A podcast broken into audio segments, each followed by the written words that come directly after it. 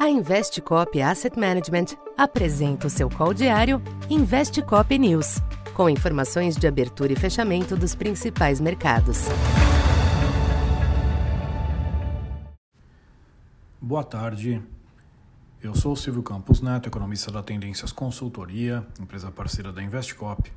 Hoje, dia 23 de maio, falando um pouco do comportamento dos mercados nesta terça-feira, Sinais de impasse nas negociações em torno do teto da dívida nos Estados Unidos acentuaram a cautela nos mercados, principalmente ao longo da tarde.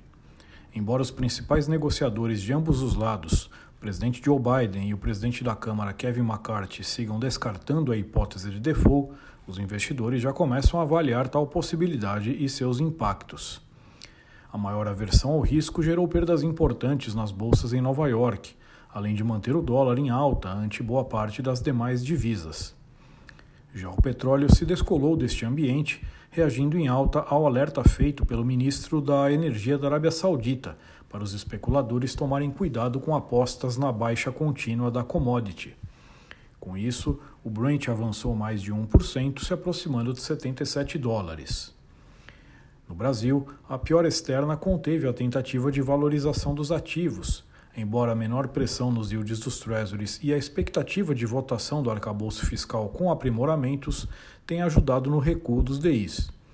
Nesse sentido, o relator da matéria prometeu ajustes no texto para dirimir questionamentos sobre potencial elevação de gastos, que teria sido proporcionada pelo seu substitutivo.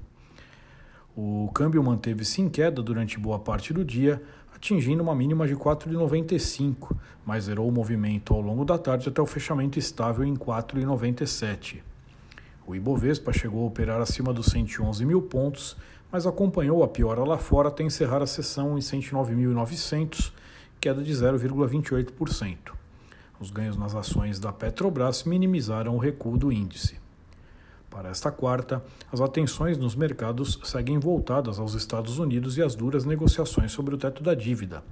A demora para o acordo deve manter os investidores na defensiva, mesmo que permaneça a visão de que uma solução ainda tende a ser alcançada. A ata do Fed também deve ser avaliada, em um momento no qual a postura de dirigentes e a sequência de indicadores têm reduzido as apostas de corte de juros ainda em 2023.